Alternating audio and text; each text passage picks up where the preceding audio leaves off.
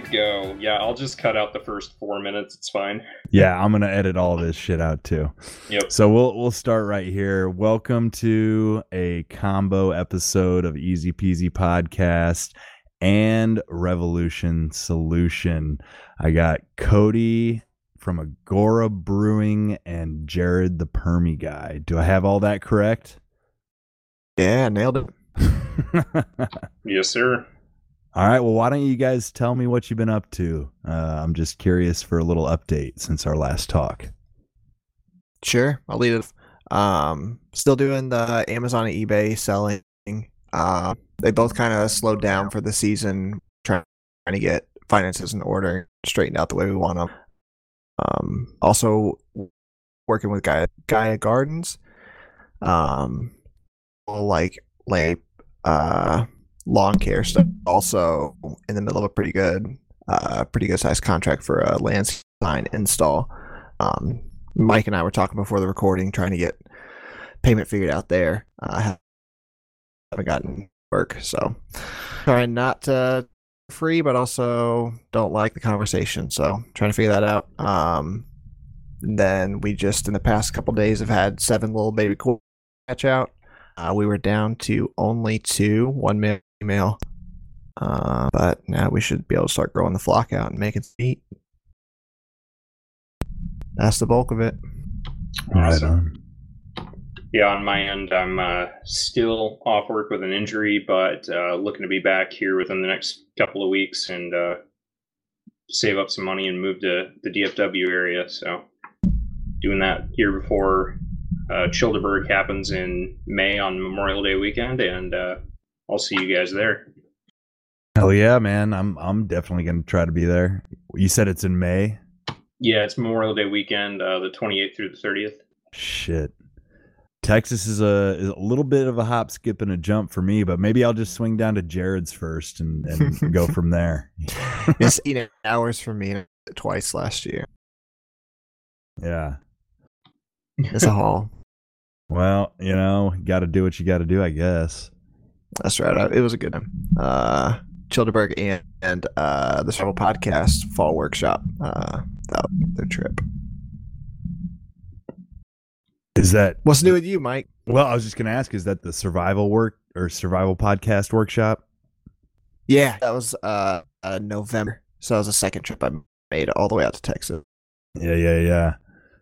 Well, you know, oh. maybe maybe we'll carpool for the next one. That sounds that sounds like a plan. yeah. There you go. Speaking of that, yeah. I think uh, Texas Joe has his coming up in March or April or something like that. Yeah, it should be soon. I can't remember yeah. the exact fall for it. Yeah, it was April last year. I think he's doing another one. So what's mm, that? Okay. Yeah. Yeah. IKC podcast.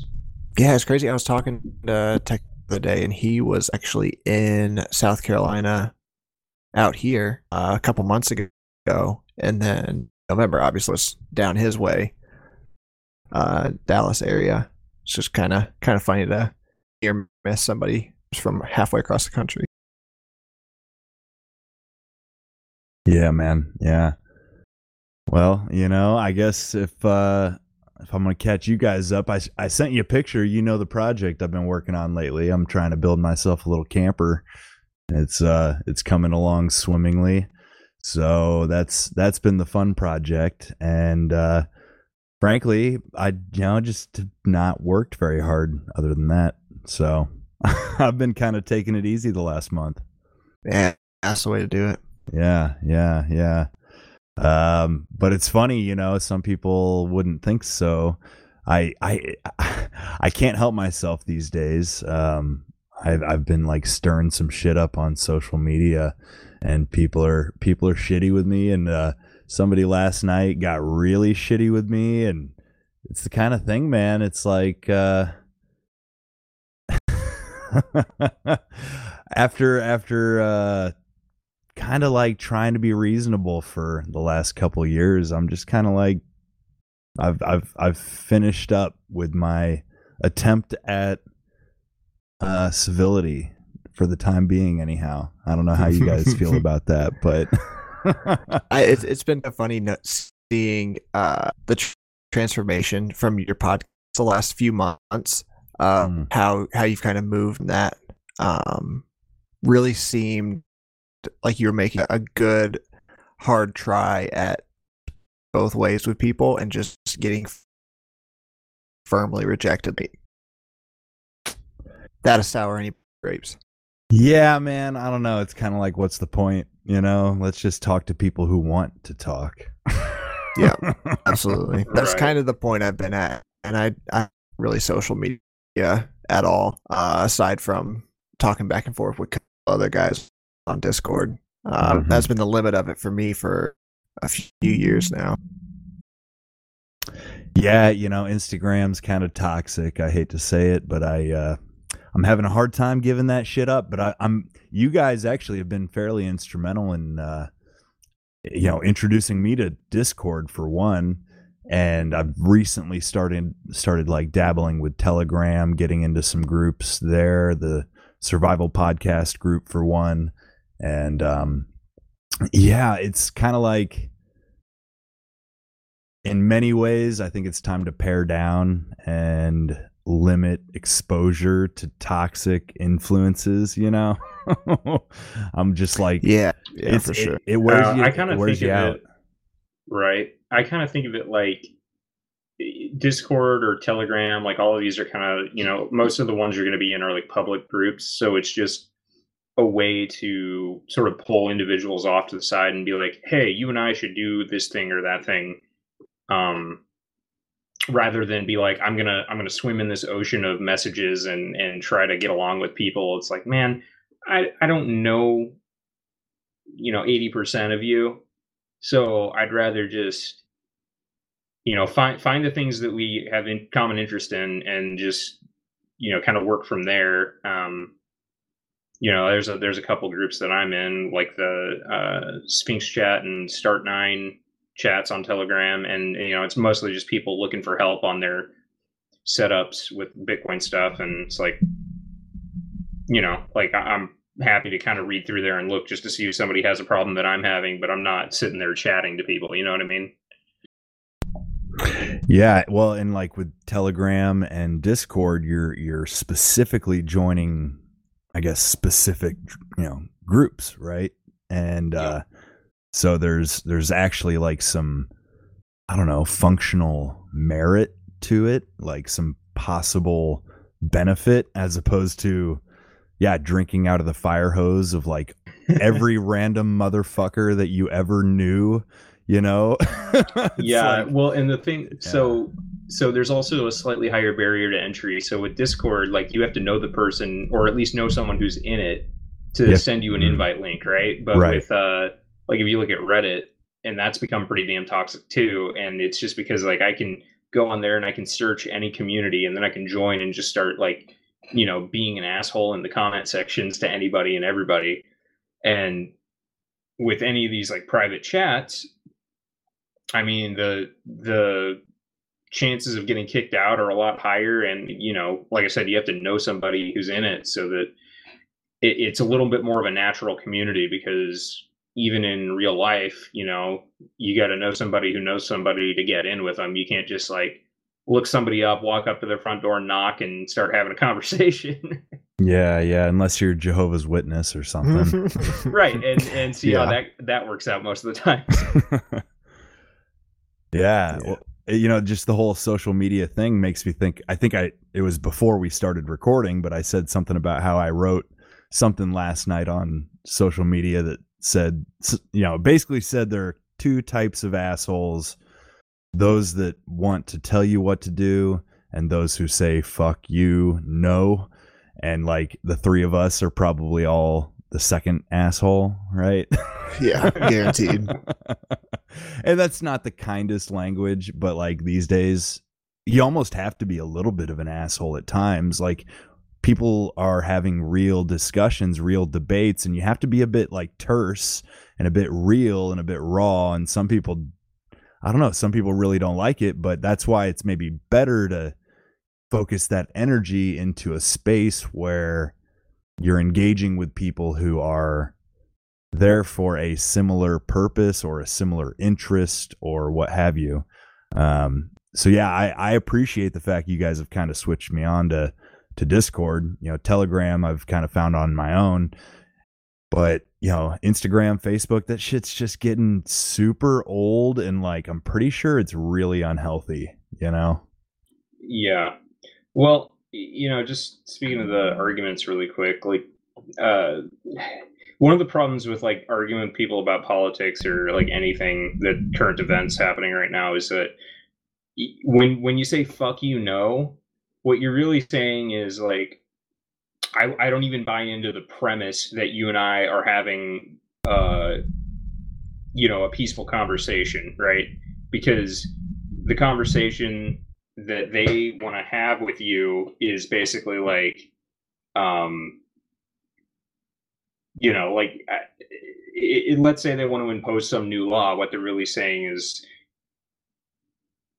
uh, I want to have control over you, or I want you know somebody to come to your house and and stop you from doing something or take your stuff or whatever.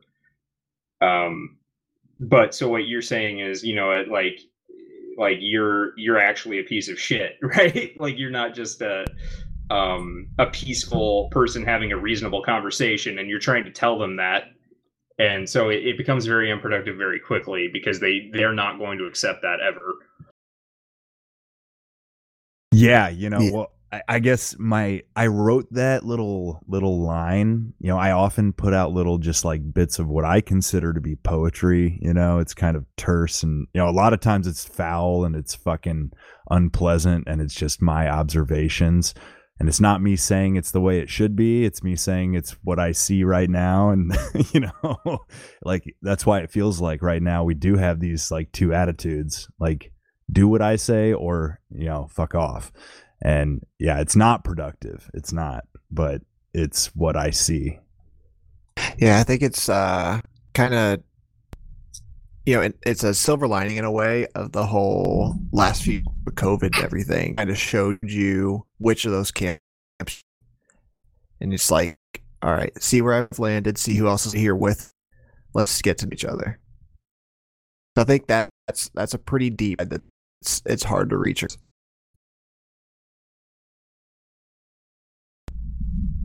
Yeah, well, you know, I guess I think part of um, the topic we kind of like suggested for this this episode was sort of adapting to a new like technological landscape to some degree like we're all interested in bitcoin you guys seem to know a bit more about it than i do. Um, frankly i'm i'm a total novice when it comes to like crypto aside from what i've listened to about it. I've i've not really played with it.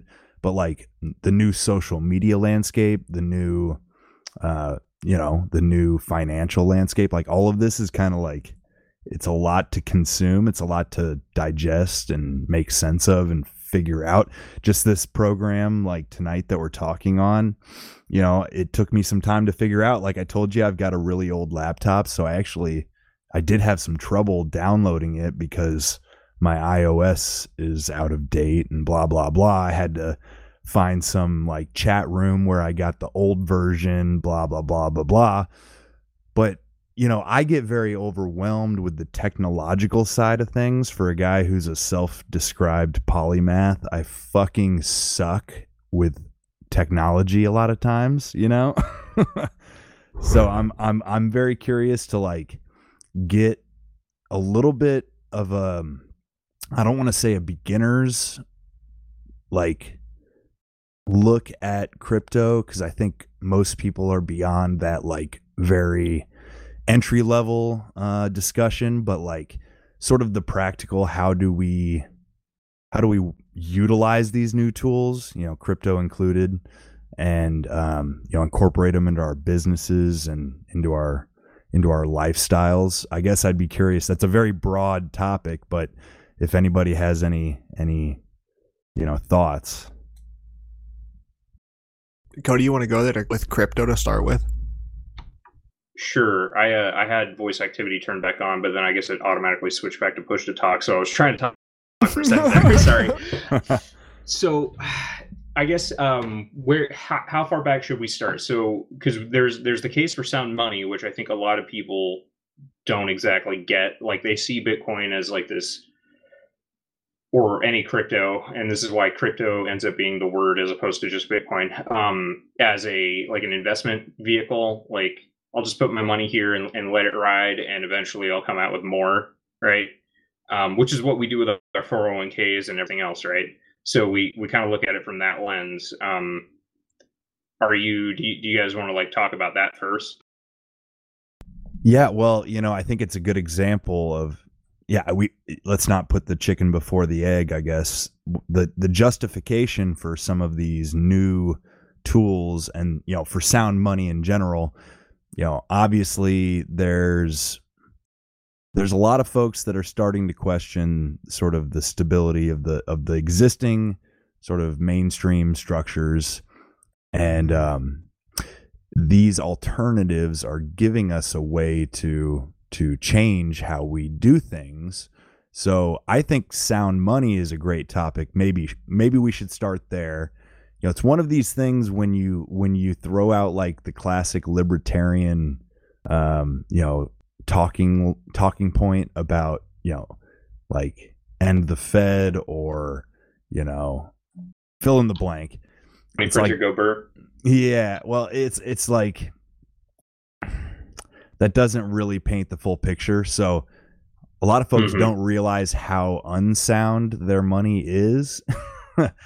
you know, just the fact that we accept or, like or why an- that's even important, right? Right, mm-hmm. right. You know, just the fact that we accept annual inflation as a supposed good thing for the economy. Like that most people won't even recognize that fallacy for what it is and right mm-hmm. um well, so anyways got, i I'll, you've got I'll journalists yeah. yeah. you've got journalists on like what was it bloomberg or something saying that they think that the reason we have so much inflation is because of greedy companies and of like, course who okay hold on look at the dollar bill in your pocket right now I, i'm sorry i know we don't use cash anymore but like if you got one look at it just just look at it okay it's a Federal Reserve note. And I think a lot of people don't understand what that means. So, you know, it's not the company being greedy that causes inflation. Like, you know, and, you know, this goes back to the difference between Austrian school economics and Keynesian school economics is that the Keynesians, which are the mainstream, like what you're going to learn in college, um, view inflation through the lens of price inflation. And so they'll say, okay, so if prices are going up, that's because, you know, I, I guess if if you're a Marxist and you have a very surface level understanding, you're going to go, well, it's because the guy selling you stuff is greedy, right? But the reality is that uh, inflation in the Austrian sense is um, how much money is in an economy, right? And a lot of people think that money is just you know points on a scoreboard, um, and therefore it you know the more money the better, I guess. Or there's sort of like this this idea that um, what am I trying to say here? Like they don't recognize that it, it's more of a philosophical question almost. So if you have too much of something, like you know how when we talk about like socialists, like if, if everyone is equal, then you know some people are more equal than others or something like that, right? Or or that you know it, oh how do we put this? Like the more you have of something, the less it's worth, right?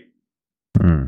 which is like really basic economics, right? The more water I have, the less each drop of water is worth. Right. So if I have a gallon for drinking, um, that's going to be worth a lot to me if that's the only gallon I have.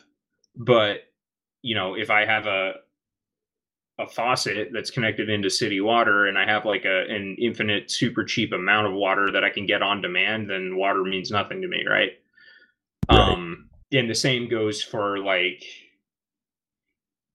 you know, it's it's kind of like when like we talk about like Christmas gifts or whatever, and like some people will try to like buy you with like a whole bunch of gifts or a lot of expensive gifts or whatever. But the the one that means more is one that's like handmade and hard to make, you know, and, and something that's thought thoughtful and and um you know, it, it doesn't have that feel to it. Well, it, if if you can put it into the simplest terminology, it's kind of like sound money. The idea of sound money is quality, like real, like quality, like, yeah, like good, exactly. like like it's it's tangible, it's real, it's I mean intangible. That that that's relative. Okay. You know, that's where we get into the into the gray of cryptocurrency. But like with silver and gold, it's why a lot of folks in our kind of circles are interested in you know precious metals is it's very real. It's there is no more real money than silver and gold. And um, you know that that idea of the dollar bill being a federal reserve note um, yeah so let me get back to that yeah. since you're you're pointing at it right now. So what I, my point to all of that was to say that okay so if the if the federal reserve note is a note from the federal reserve then the federal reserve is the one who owns the money right? So why are we shitting on companies when clearly, like I said, if if you have more of something, the less it's worth. So we're talking about quality, not quantity. Um, then the the company who owns it should be the one who's criticized. And what what we need to realize is that, um, you know, just like you were saying with like gold and silver being tangible, uh, that people were transacting with eventually what happened is they said well okay if i need to send this a long distance right? Like you think about nowadays with like amazon or like i can go on aliexpress and order something from china right now. Um how the hell do i pay that with a gold coin? And you know if i'm wanting to do this in like a, a high capital way like imagine i'm a company and i'm buying you know hundreds of dollars hundreds of thousands of dollars worth of stuff like a very large purchase you know, it becomes more and more expensive to send something like that across the ocean.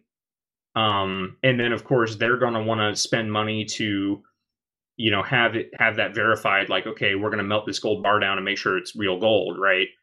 Um, so all of these costs come into play, and that's why you see the the notes come about. And so originally it was just banks doing this, and they were warehouses where you know they'd say okay, we've got gold with your name on it. Here's how much you have. And now if you hand someone a piece of paper that represents that gold, now it's their gold.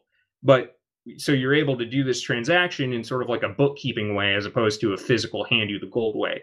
So we're already doing this intangible thing, right? Right. I mean, That's yeah, like starting to abstract. What's the percentage of um, U.S. dollars at this point that are actual cash versus digital? Uh, Does digital anybody... is astronomical. It, it is like ninety yeah, percent. It is ninety percent just spreadsheets in the back office of the Fed. Like the the actual money printing that happens at the Treasury, I I would say it's ten percent or less. That's just my guess off the top of my head. I don't know for sure. You know, I'm tempted because I've heard the story, but if if either of you know it well, um, you know, I can't say that I could recite it, but sort of where we went astray, you know, with the with the I don't know the the the removal of the of the gold standard, the implementation of the Federal Reserve. Sort of, do you guys know that chron- chronolog- chronologically? Do you know that story? Because it yeah. is it's huge and not enough. It, we don't get taught this in school, you know. Yeah, there's right. good reason for that. Mm-hmm. Yeah, we were covering this on our uh, first episode about Bitcoin um, because I've been reading the Fiat Standard, which is Saifedean Ammous's new book. Um, he's like the young, up and coming Austrian economist who wrote, you know, the Bitcoin Standard, and that's what kind of made him famous. But uh, he he traces this in his opening chapters, and the basically the chronology is uh, World War One happens well, actually, the Federal Reserve happened in 1913, but uh, they weren't like a big player until after World War II. Um, so I'll explain how that starts. So in World War One, uh, the Bank of England was still the reserve currency of the world because um, you know most gold is held at banks at this point in history. So you've got international markets for the money of each country, right? So you got the British pound versus the German mark and the uh, the French uh, is that the franc? Franc. Yeah, yeah. Okay. Right. And the the peso and whatever. Um, so what happens is to fund the war, um, England has to dilute their currency or what we call debase their currency, um, which is the process of increasing the amount so that each individual unit is worth less um, because they don't have the gold to do it. Or well, hold on, I'm out of order. Well, okay, yes and no. Okay, so here here's what happens. So the first thing the first thing that Saifedean says in the chapter, and I think it's like chapter two, is there's a, a letter that is sent out by the Bank of England to all the post offices and all the banks, and it says, from henceforth, when you receive gold as deposit for an account, you will receive the gold, but you will not pay out the gold. So you're going to pay out uh, pounds, like dollar pounds, um, paper pounds, I mean, and then you're going to keep that gold. And on the back end, without telling anybody, you're going to send the Bank of England, you know, some proportion of this gold, and you're going to keep enough gold to like, you know, deal with your own stuff, but we're going to take the majority of it. And the point of that is that um, they needed the actual gold, the physical gold, to pay for the war effort. Okay. So essentially, what they did was they got all of England hooked on paper IOUs for gold that they were never going to pay back out. They just said it right there, you know.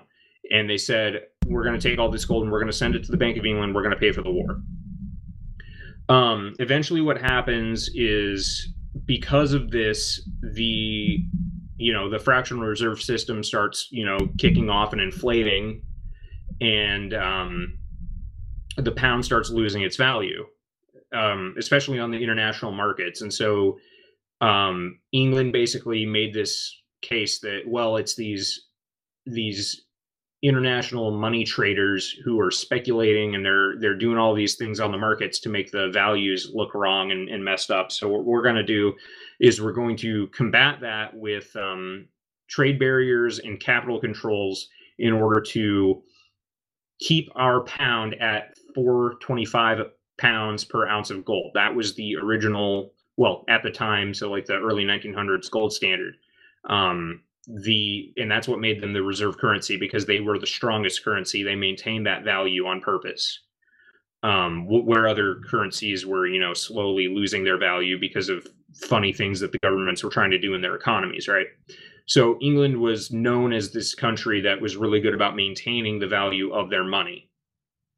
Because it started losing that value they blamed it on all the you know the people trading and doing arbitrage on international markets and you know they they started making trade barriers so eventually this starts biting them on the butt and um, they're relying on the US support. So this is actually part of the reason why the US is involved in these European wars, even though we're on an entirely different continent, is because um, the US is basically helping England not collapse during it. Um, so where where am I in my story so far? So we've got we've got we've got basically a a situation in which the gold's been taken out of the hands of the British people and it's I mean, are they issuing more and more dollars despite do they have a a supply of gold to back it up? What is the gold standard? What does that mean? I mean, right. Well, so the gold standard means that the the amount of money per ounce of gold stays the same so um, in the U.S., it was I think at, at one point it was twenty dollars for an ounce, and then it you know after Bretton Woods, which we'll get to in a second, it was thirty five dollars an ounce. So you can see now all of a sudden the dollar's worth less because it takes thirty five of them instead of 20 mm-hmm. See what I'm saying? So the gold standard means that the dollar is worth this many gold or this many dollars is worth an ounce of gold right? right. So quantifiable you, comparison to a tangible, valuable good. This is what this note represents. Right. So it's like yeah. an IOU. If I write an IOU that says I owe you $100 and then I come the next day and say, um, actually, I'm only going to give you 80 and you're just going to have to be okay with that. Right, right, right. Right. So it's the same thing. It's like, oh, if you want this ounce of gold back, you're actually going to have to give me 35 instead of 20. Mm-hmm. Mm-hmm. Right. So and that was made that decision. I mean, are we jumping ahead here? But like the Bretton Wood Agreement was this international policy? Was this U.S. policy? Who decided all of a sudden? Was it completely arbitrary? Well, okay, so okay, so the British pound. Eventually, what happened because because of the the trade things that were happening, and because we were supporting the British pound in World War One, eventually um, the Federal Reserve started having pressure on it because it was causing gold to flow out of the Federal Reserve to England. And we weren't happy about that. So what happened eventually is um, we get into World War II and uh, we say, okay, you know what? Um, we're going to make through the Bretton Woods Agreement, which is basically an agreement among, I'm not sure which countries, but I think it's the Allied powers after World War II. Um, it's basically an agreement that says we're going to allow the US dollar to become the world reserve instead of the British pound. And everybody else's currencies is going to be based on the US dollar, and the US dollar is going to be based on gold. And this is when it changed to 35 per ounce. Um, so that was basically the new deal is like, okay, um, we're going to have to dilute all of the currency um, by making it 35 an ounce rather than 20 because we have to pay for this war.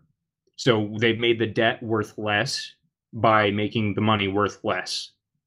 Because if they owe a million dollars and now they've got more money that they just gave to themselves by by making gold more expensive, um, by printing these extra dollars, then it's take it's it's less actual value that it takes to pay that debt back. Right, right. It's I mean it's the same thing we're seeing done today, right? Devaluing the debt because because if a hundred billion dollars is only worth you know seven billion dollars 10 years from now well that's a little easier to pay off i mean right yeah well, it's, it's, even worse. It's more like five five billion. Sure, I'm just throwing numbers out, but yeah, yeah, yeah. yeah I get even you. worse. Yeah. mm-hmm, mm-hmm.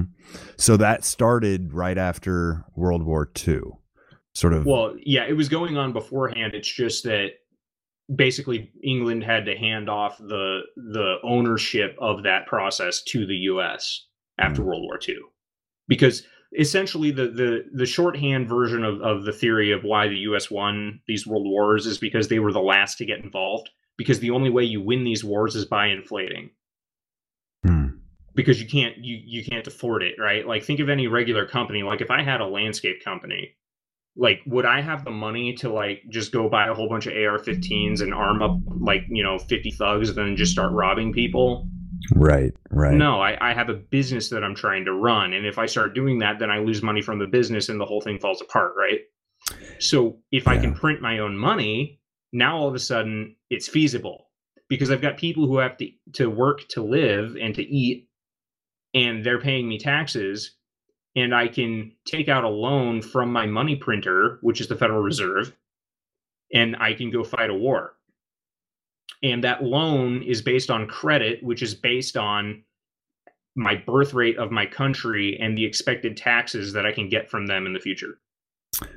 So is is this system almost just a a thing that was crafted out of necessity you could maybe argue during these periods of world war to fund something that would otherwise be unfundable? I mean, is that yeah, I mean it's because you think about it, like governments are inherently, you know, these violent entities, and so they're gonna get into wars. And I think that all of the things that come from that, like all the inflation, all the money manipulation, market manipulation, that sort of just dominoes falling. Like, oh shit, we have to take care of this other problem now. And you know, it's I don't think they even design it from the start. It's almost like just sort of a, a inevitability from the financial fact, right? The economic fact of it. It's just like, well, okay, you went and signed up for all of these uh, all of this debt. How are you going to pay for it, right? And inflation is the most politically viable way of doing that because they can't just go around demanding a, a double in taxes, right? Without well, revolution you, on their own. Side. I was gonna say, you know, in the days of in the days of Genghis Khan, or you know, that's exactly what they would do is they would expand the empire and they would pillage and they would they would impose tax on on everyone. And eventually they would expand beyond their means and it would fall apart. But there was no means mm-hmm. of there was no means of unlimited credit for these for these right, sort so of ancient empires they I, actually I fell apart as opposed to being able to just keep pushing that debt off mm-hmm. pushing the pushing the the dues that like the dues never come due kind of thing right? Right so I mean, it, is that is that the long and short of it, or is there more? So okay, so that's Bretton Woods. Um, Mhm. Eventually, you had, and and this is this is why they were able to do the Great Society in the '60s. All the welfare programs that we remember is um, now that we have control of the international markets, we can do funny business in our own country without screwing it up too bad. When you're not in control, then you have to actually like manage your economy well, otherwise fall apart internationally at two. Um, but because the Federal Reserve was now the backing of the world, they could do that. So they were able to inflate locally. Um, and then 1971 comes around and Richard Nixon takes us off the gold standard. And this is why I tell people look at look at that dollar bill. It is a note, it is an IOU for something else. It is not money in itself, right? So we're using these bad IOUs because Richard Nixon said, sorry, we spent all the gold. We in hmm. wars, we've been doing I can't remember if Vietnam was before or after 71 but we've been we've been doing all this stuff. It was before. Okay, so we did Vietnam, right? We don't have the gold anymore, guys. We're not going to pay it back. I think we were still in Vietnam till 72 or 3, if I'm not mistaken. It was like Okay. 68 to 71, 72, something like that. I might be talking out of my ass, but I think that's right. Sorry. Okay. Go on. Well, it would make sense as far as the story goes. So, hmm yeah, and that's and and then you see of course the um it wasn't a full-on depression, but you see the recession of the 70s. Um and then we just keep going through these cycles forevermore, like these 10-year cycles. This is the the boom bust cycle, right? So Right. they manipulate the economy to try to push that debt off while also doing all this stuff to appease the voters, you know, promising welfare, promising X, Y, and Z. And then, um, you know, so there, there's dot com, there's the housing bubble, and now we're in the, the, what they're blaming on COVID, which to me is really just them having to pay the dues for the way that they handled the housing bubble 10 years ago. Yeah, well, Mhm. I've I've heard it said, and I don't want to mischaracterize the thought because it's not so much a, a conspiracy as it is just um like perhaps there was incentive to lock down the economy globally because there was a natural sort of recession coming anyways. I mean, I am no fucking economist, so I really probably shouldn't even regurgitate this kind of shit without without knowing what I'm talking about. But there's there's maybe something to that. Like if if there was already a downturn coming, sort of having a good excuse to just like psh, swipe it under the rug. Um, Yeah. Well, let me ask you this: Do the words "controlled demolition" mean anything to you? yeah, yeah, or yeah. I mean, I, I stand Yeah. on that firmly. I'm not even going Mm. to shy away from it. I do believe that that's what's happening. Um, Mm. Like I, I'm, you know, without getting too conspiratorial, I'm the, the guy here that doesn't even believe the virus necessarily has to be real. Like I, I think a lot of this, you know, people are sick, but I think people are always getting sick, and you know, we can talk about get into you know food later and talk about how Monsanto is probably the source of 90% of that. Mhm. Um, Mhm. so people were always getting sick and they were getting more and more sick since you know the 70s since we went off the gold standard since all the you know the financial chicanery started up And Kemek. Um, Yeah, I was gonna say, and yeah, since since basically, um, you know, the small farmer was was destroyed, and the and the big ag, you know, Yeah, system well- came in. I mean, yeah so so if you think of like this debt-based economy ever since 71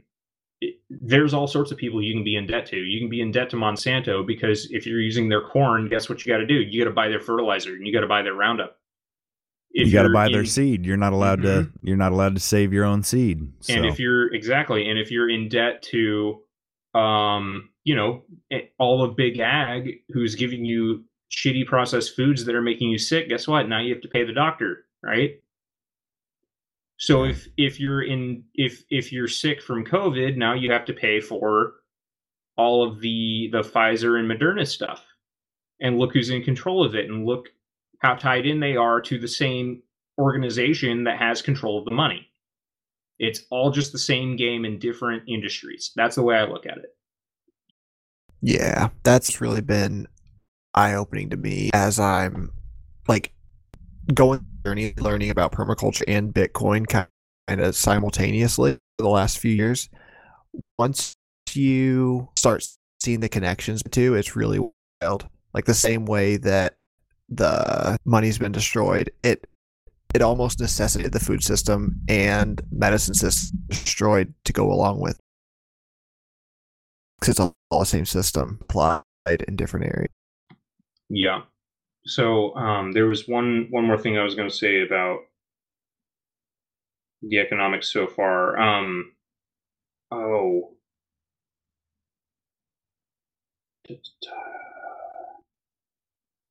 Well, maybe you'll come back to me. Um, so was- let's let's talk about permaculture for a second. I was I was about to say, I mean, because permaculture is like to me a um, it's all about quality. It's all about um, real sort of uh, return and uh, ah, it's a hard it's a, it's a hard thing to put your finger on exactly, but this idea of sort of the the fallibility of our money system as it currently stands with everything you've just said and uh, know we need we need systems of quality not of cheap profit but of sort of quality returns and and it, i think that like in terms of money we we need something different. We need something like bitcoin which apparently we have now. And when it comes to our food it's no different. It's a uh, it's it's a system of rules that that can be applied for a real sort of productive you know advance Yeah. So before we get into Bitcoin just yet, so there were two things I want to I want to mention. Um, the first one is I remembered what I was going to say, and it was that so ever since '71, because people didn't have that real, you know, that that thing like gold that they could put their savings into, what you've seen is rise of you know everyday schmucks getting into the stock market using their 401k as a retirement plan. Um, and you also see like the use of real estate as sort of the new the new gold right? The new long-term investment right?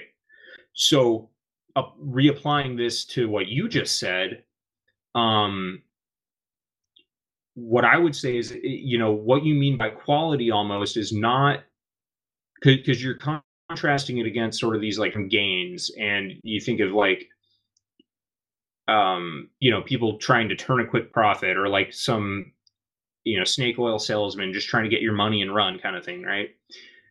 And what you're saying is, well, we need to we need to build these systems that are going to last us a lifetime and are going to be healthy and real for that duration, right? And and it's it's almost like an infrastructure that we build up up so that we can survive. What do you think about that? Well, I guess um yeah, I I I'm also when I think of quality in terms of like I'm not arguing for mm, I'm not arguing to make Walmart illegal. But if you go to Walmart and you buy yourself a blanket, you're going to spend 9.99 and you're going to take it out and it's going to, you know, fall apart the first time you use it, whatever. It'll last you. You'll probably end up putting it in the closet. The moths will get to it. Now they don't even want it. It's all polyester. Fuck it.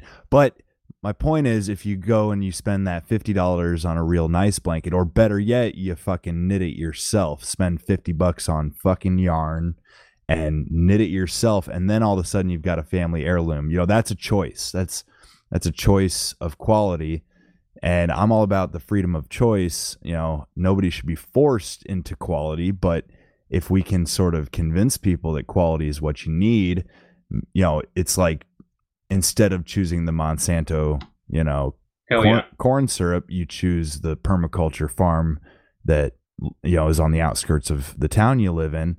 Uh, you know, it's no different the choice between spending U.S. dollars and spending, hypothetically, you know, Bitcoin or gold Well- or silver. or fill in the blank. You know, there's there's better quality options that that we have the choice to use like today. Right. Okay. So so let me let me jump off of that.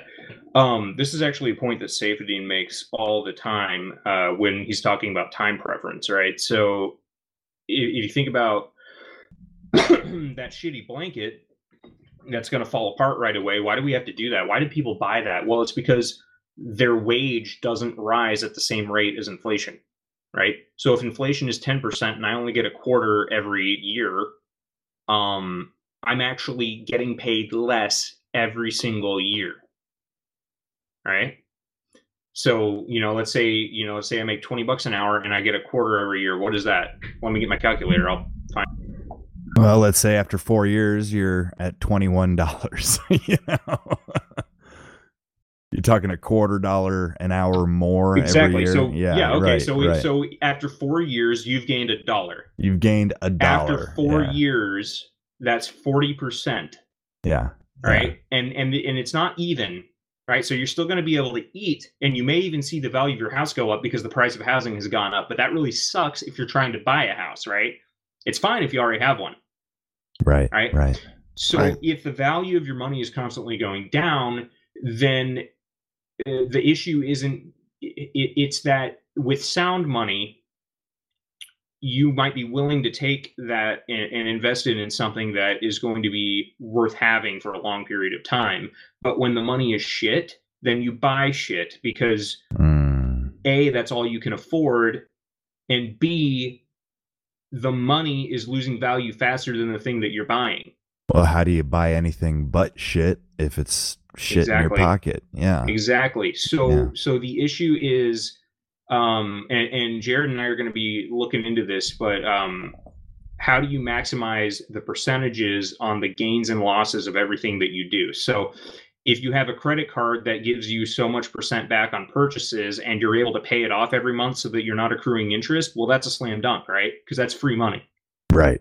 Okay. So now the US dollar is, you know, it, it, it the real rate, so they they call it 7% right now, but the real rate is more like 14, okay? The average rate. Or I think I think 14 is the average rate for the world, but the US dollar is at 7.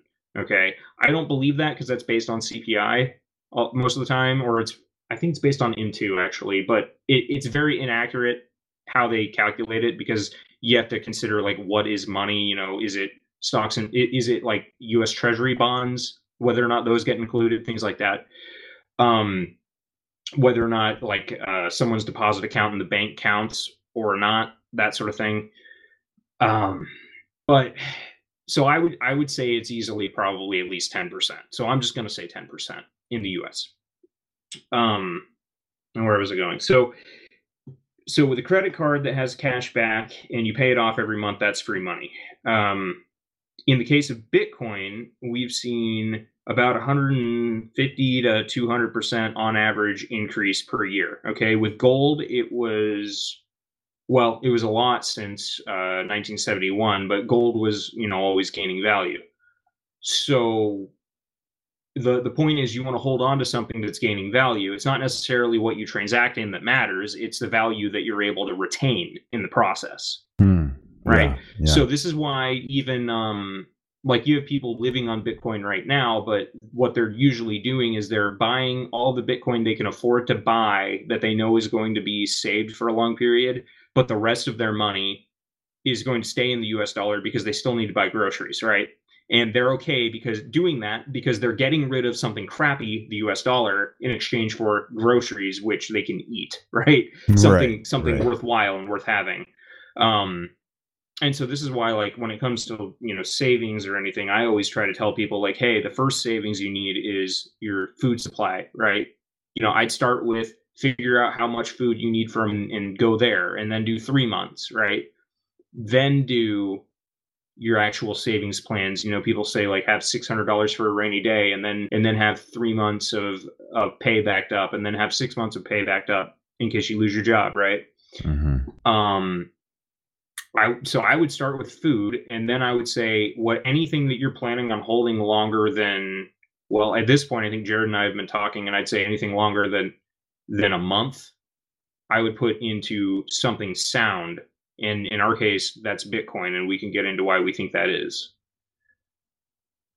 Yeah, you know, it's funny because I have not have not invested in crypto. You know, I dabbled back in the run up of what would have what would that have been like 2016 2017 yeah 17 the the block size wars yeah when it was getting really crazy it was getting nutso nutso butso i should have put in like 500 bucks you know before that ever happened and just watched it go up but instead mm-hmm. i put in $200 right at the peak and I watched it fizzle down to like I don't know, I don't know, twenty bucks, fifteen, something like that.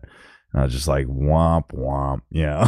Are you still holding on to that though? Well, the funny thing is, man, I I lost access to my Jaxx wallet that I was using. Oh no! Mm, you know, No. Did you not? Did you not do the backup? Well, i- if I did, I can't fucking remember. Where you put it? Yeah. yeah. Oh I'm god, it sure- probably you know was in a pocket and got washed or something. well, I you know there's a, there's one little notebook. I sw- I swear to God, I've got this. I've got like boxes of books and shit everywhere, and there's one little notebook I've tried to find, and it was the notebook that I was using at that point in time in my life. And if I ever find that fucking notebook, I bet you anything I wrote the key in there. But I can't find that goddamn notebook. So I, I have no idea. Two hundred bucks back then, right now, would be pretty dang good. Yeah, well, see, that's the classic mistake, man. I'm Yep. like, I'm just that, I'm that kind of idiot. yep, I feel you. yeah. Um, that's Oh. yeah. That's why I have like a, an actual safe, and it's got all my like you know my social security card and all that in it, and that's where my Bitcoin seeds go to. yeah. and a decoy safe. And a decoy. Yeah. Yeah. Booby Right, yeah. traps, lasers, all that shit. no. Well, so I guess eh, you you kind of like got started, but why do you think both of you? Maybe we'll start with Jared. Yeah, sorry, I've been taking it up here. it's cool. It's cool. I'm just Uh, typing. why do you think Bitcoin is worth exchanging dollars for? I mean, if you can say. Yeah. Uh, before I jump into that, I wanted to share an analogy that I heard a few months ago. I guess it's uh, Natalie Brunell on Bitcoin Magazine, uh, Twitter Spaces, had basically compared sound money to permaculture. Not quite directly. Not shoot half here. explicitly, but it was really close. It was it was borderline. So government money is chemical fertilizer keep the financial system afloat while degrading life in the system. Sound money, i.e. Bitcoin, is like beautiful, bountiful nature. Maybe you improve this needed, but it is productive as you stay out of its way, and no one is actually big or powerful enough to get in its way. Absolutely do not just make structural changes without deep and thoughtful testing of the impact of it.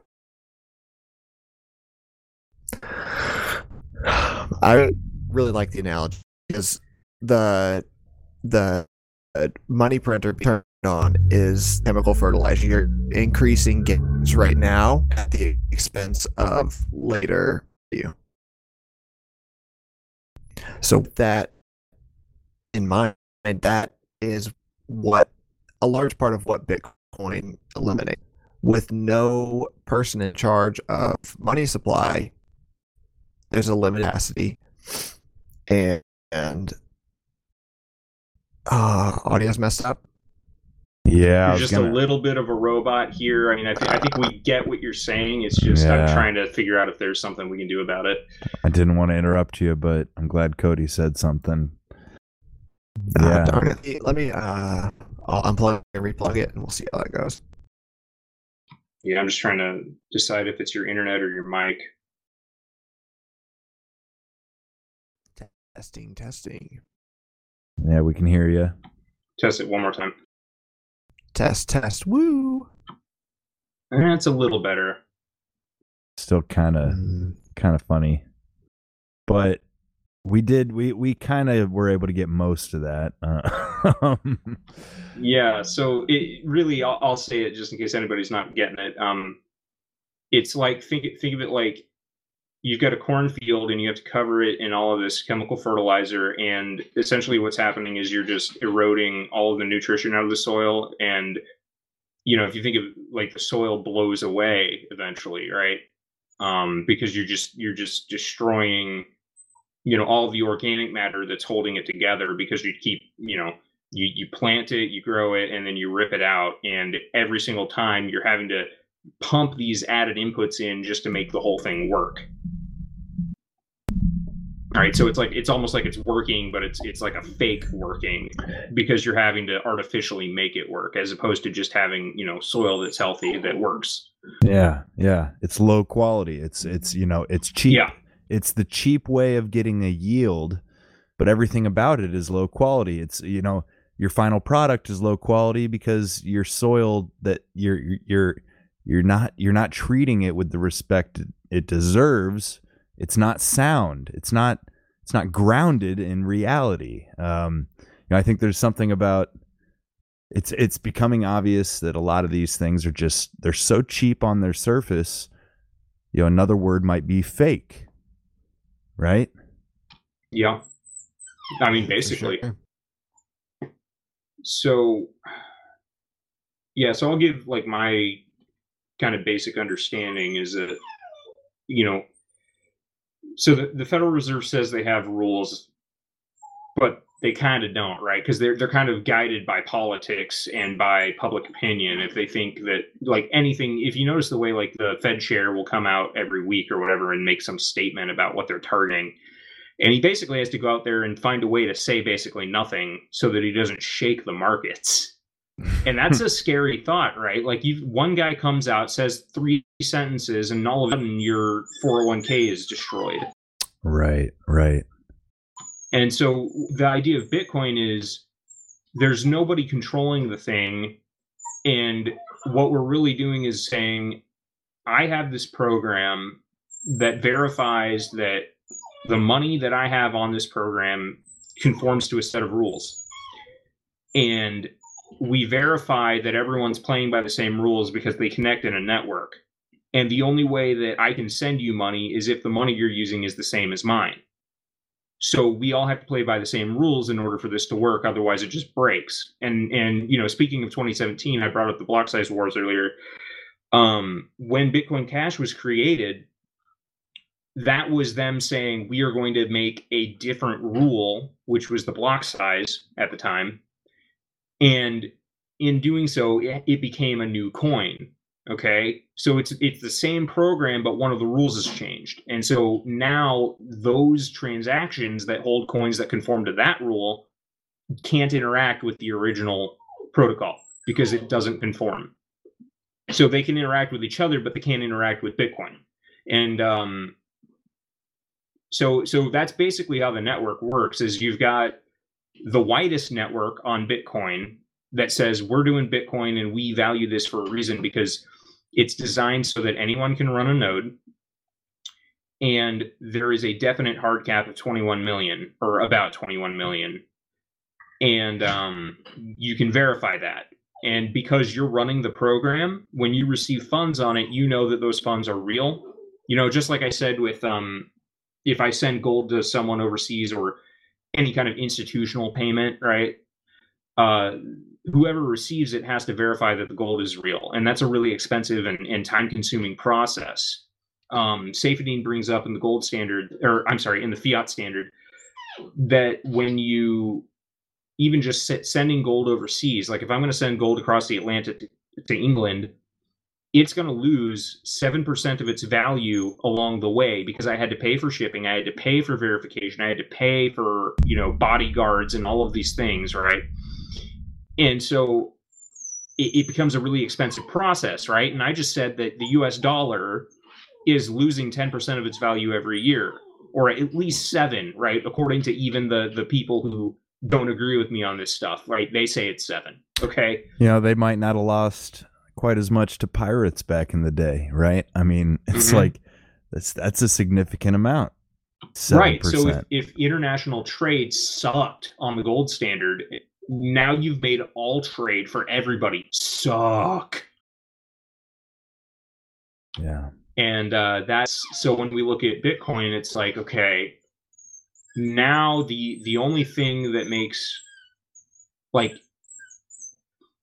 I can verify that the transaction is real, and when I send a transaction, the the fees that I pay on that aren't related to the amount that I'm sending. So, like, if I want to send all of the gold in my company, which could be like a ton of value worth, you know, if it was gold, that would be like several hundred pounds, right? And then you might pay by the pound for how much gold you're moving, and that that's directly related to the value of the gold, because the weight of gold is the value of gold with Bitcoin, the weight of a Bitcoin is different from the value. So when you send a transaction, the weight is actually just um, how much data you take up on the blockchain. And so, like one Bitcoin transaction could be anywhere from five dollars to five million dollars, and it costs the same to send. And so it solves that problem of the overseas unfeasibility of gold. Right. So that right. that's what it has up on it. That's the leg up it has on gold. And that's, I mean, that's pretty obvious, and that's why most money is already digital, as we've already right established. Uh, you know, I guess um, people are starting to warm up to the idea, but obviously it's been kind of a slow adoption. And um, I don't know. Do you guys like have any any idea of? Do you think it's really going to become a widely used and traded form of currency? Like, what do you think about the fact that it's currently legally, you know, it's it's categorized not as a currency but as a asset, right? I mean, is that just a, a ploy? Proper- It- it- property. it's okay. It's property. So what the fuck is the difference? You know, property like currency. What's the difference? Well, you pay taxes on your car every year. You don't pay taxes on your bank account. Yeah. Well, what if? God Right. damn. God damn. Right. You know, I you know, it just seems so arbitrary to me. I don't. I- Yeah, no, I agree because money is just a good that's achieved moneyness for whatever reason, right? yeah. Yeah. Yeah. And and so um, I'll let Jared if you have any notes from uh, the Bitcoin Magazine live stream we were watching earlier today. They brought up some stuff related to this. I don't know if you have thoughts. Oh, to the per, like percentage moneyness and the ability. Well, Uh, uh, what uh, Strom was talking about? yeah, that or just or just like the adoption. Like, what do you think about that? What were some of your takeaways? Because we were watching this just just today. It was, was interesting the way that he kind of described moneyness completely. It's in the the paradox is basically that gold wasn't a good money because of its additional utility. You actually want the money to have its value specifically as being So, like, because gold is actually a usable metal, it would be silly to use it as a transactional, you know, item, right? I can see that argument. I can well, see it's, that. it's that it, it's that any anything that starts as something else is going to be that something else first. Mhm. and so it may achieve money qualities like for example um, stocks get used as money a lot. So if i have apple stock i know that apple stock is pretty liquid. There are a lot of people out there and liquidity by the way uh, is defined as like you have a lot of people out there who want this thing. That's what makes it liquid. Um, if i have a stock in some company that nobody knows about then I'm, it may be hard for me to sell it right? But apple stock gets used as money right U.S. Treasury bonds get used as money because it's considered a safe place to store. So like, there's always people using that, right? Um, with Bitcoin, the idea is we've designed this to be money, and so it can achieve that to a degree better than any other good on the market. it makes sense. Um, I like this this image of things of moneyness. Like a lot of Mhm. things are pseudo money, or or they're on the spectrum of money. You know, I'm sitting here in my workshop, and I've got you know a little uh, locker full of hardware. I've got various tools. You know, power tools, hand tools, and you know, I always I always figure if shit goes sideways, you know, well, I'll put it this way. I'll put it this way. I have not invested in crypto the way I have in tangible tools, knowing that their value to me personally is way greater in their in their usability in my ability to make money with them um Sure. but that also is predicated on the idea that if i ever am totally broke i've got a good stockpile of valuable goods that are more or less as good as money as people say right and so you know it's funny because talking about the cheap blanket from Walmart, you know, that's pretty fucking low on the moneyness scale. You know, while people do need blankets, it's like, uh, you know, again, the issue of quality. And there's so if there's this spectrum of of moneyness or of quality of of I guess transactability, right? What we've been trying to do as people, I think, as we've evolved with this ever more complex economic system, is we've we've played around with the rules of money and we've learned kind of what works and what doesn't and you know how far you can push it maybe but Right. Well, it's it's sort of a natural organic process, right? So this is Mhm. all about you know barter and indirect indirect exchange and why those are different. Mhm. Um, so you start out with barter, and and and that's where you know I have chickens and you have cows, and we need to be able to trade. But maybe you don't want chickens, right? So then I have to go find the thing you do want, right? right But then I have to hope that the person who has the thing you do want wants chickens. Okay? So eventually what what happens is we decide, you know what, there's this thing that everybody wants and you know, it, it was grain, it was salt, it was um trying to think of something else. Basically so, something that everybody always wants. And it become what becomes money is is something that I know that I can hold on to for the time when I need to go to the market and I can get the things that I need with it with anybody. Right? So that goes back to the liquidity, right? So I need to be able to trade people with it and so chickens might be less liquid because not everybody wants chickens all the time. but eggs are fairly liquid you know? They can be just yeah, as an right. example you know it's like it's a spectrum. So i guess what i was kind of like what i was driving towards is if there's this spectrum of quality of moneyness you know i think bitcoin is far beyond it just from what i know what i've gathered not that i'm an expert uh it's far beyond the quality of even the us dollar you know so Right. so it's something to take note of and and and use for that exact reason right Right. So think of it this way eggs expire, chicken expires, all of these things expire. Even grain that might make it through the winter, you need to use up, you know, so that you can refill your stores with the new grain. mm-hmm. And, you know, eventually they do rot and they'll get mold and they'll get mice in it. Um, yeah And the US dollar, you can think of that as rotting, right? You can think of inflation as rot. So a sound money doesn't rot. Silver tarnishes, gold doesn't. That's what made gold better. Hmm. Gold is also more rare, which increases the value, right? and it's So pretty and it's, it's- pretty right. It, it's more rare, it's shiny, it has an industrial use, and it doesn't lose its value over time. Diamonds um, another good example very Well, here's the here's the problem with diamonds Yeah. though. Diamonds are unique. Right? They're not fungible. So eggs are fungible. So this is a pro for eggs, moneyness of eggs.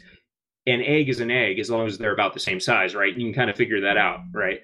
So if I have a carton of large eggs and they're all about the same size, most people would be okay with that and they'd say, okay, a carton of large eggs is a carton of large eggs. Right? But a big diamond and a little diamond or a big diamond and another big diamond, but one of them has a flaw, are valued differently. And that value has to be denominated in whatever the current money is because I can't walk up with two diamonds that are the same size with one of them being a flaw and say, I would like to purchase this for two diamonds. It doesn't work that way. So here's an interesting maybe question along these lines. I'm sitting here looking at a stack of quarters, right?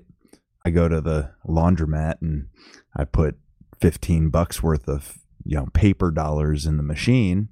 I get $15 worth of quarters out. Is it worth my time? I've thought about this to sort my quarters. What is it? Pre 1971? Yeah. Well, Something so like that would that? depend on the Is there value. is the metal value worth more than the current value of the coin? Yes. I believe it oh, is. oh, then it might be because I- yeah. The silver pre-70 quarters are like silver $3 quarters at least. Silver quarters, yeah. So, so how that- much time would you invest into doing that? So I guess that's the economic calculation there. this is a permaculture idea. I'm stacking functions if I'm in the fucking laundromat. So this is a little bit smaller scale from say like buying Bitcoin, but for Sure. a guy like me who's kind of simple minded, you know, I I like things that I can touch and feel. I'm already at the laundromat. I'm already feeding dollar bills, which in my mind have, you know, limited value, to put it, you know, generously, uh, into the machine. And these quarters are coming out at me. And maybe every fourth or fifth or tenth is a true silver quarter. And knowing that the dollar might collapse or just continue to decline is it maybe not worth my time to you know just stack my functions? I'm in the laundromat. Hey maybe i i got to put an extra one dollar bill in to finish my load of you know clothes in the dryer but i i stash all those silver quarters over my you know every you know two week visit to the laundromat.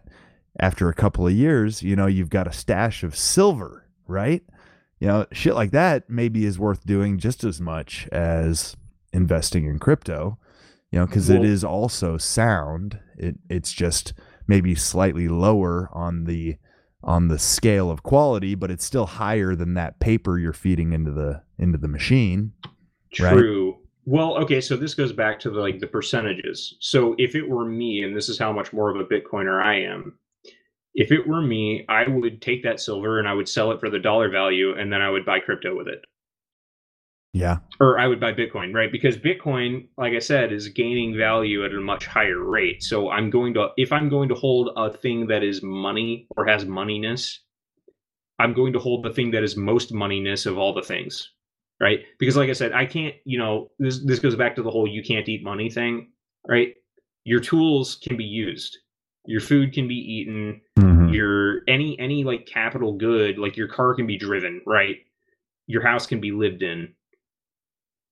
Your money can only be used to go get other things. So you should keep the thing the the money that is losing its value the least and in fact gaining, right? Because even silver, I mean, silver has been demonetized. Gold is being demonetized. If you look at gold versus Bitcoin over the past two years, like it's happening right now. So, like, I, I'm not a big advocate of precious metals because I just, to me, it's it's wasted time and it's wasted space in my vaults, and it's you know it's heavy, right? Like, why would I want to store that when I could store all of my value on the Bitcoin network in a, a trustless way, in a way that I don't have to really protect especially if I've done it. You know, we we've talked about wallets. If you want to go check out that episode, um, where like they, they have hardware wallets now that are trying to make your keys in a way that they don't ever touch the internet, so Mm, that like mm. if you have malware on your computer, there the hacker isn't going to get that key. And the point of that is that you can use this to store all of this value in a place that you can take anywhere and you can do it without weight. So like if I deleted like I if I threw my phone in a river, deleted the app, threw my phone in the river, and then took a plane to Mexico, I could memorize the key to my Bitcoin and then I could go across the border, I could get a new phone, download the app, and restore that wallet, and boom, it's all there. Mm. Right? Yeah. If I take gold with me and a coyote says, you need to give me some of that for me to take you across the border or just to let you go.